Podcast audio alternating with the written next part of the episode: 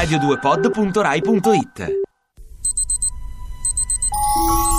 Ovunque sei, ovunque sei, ovunque sei, ovunque sei. Questa mattina mi sono svegliata e ho pensato a Cosimo, che domani parte da Roma diretto a Venezia, dove frequenterà l'università e dove diventerà grande.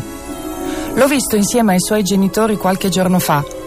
Suo padre mi ha chiesto come l'ho trovato e io ho risposto che aveva l'aria di dire sto per andare via di casa e cominciare un'avventura tutta mia.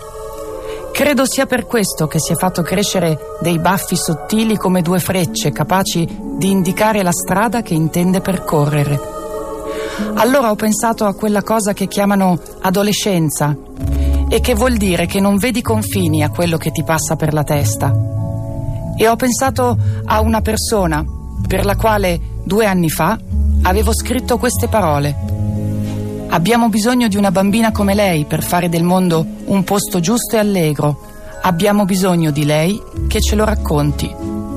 In quei giorni lei era in un ospedale inglese e lottava per restare viva dopo che le avevano sparato alla testa.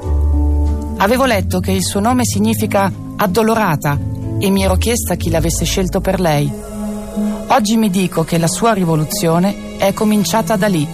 Ha scelto di dare al suo nome un significato diverso. Ti piace Radio 2? Seguici su Twitter e Facebook.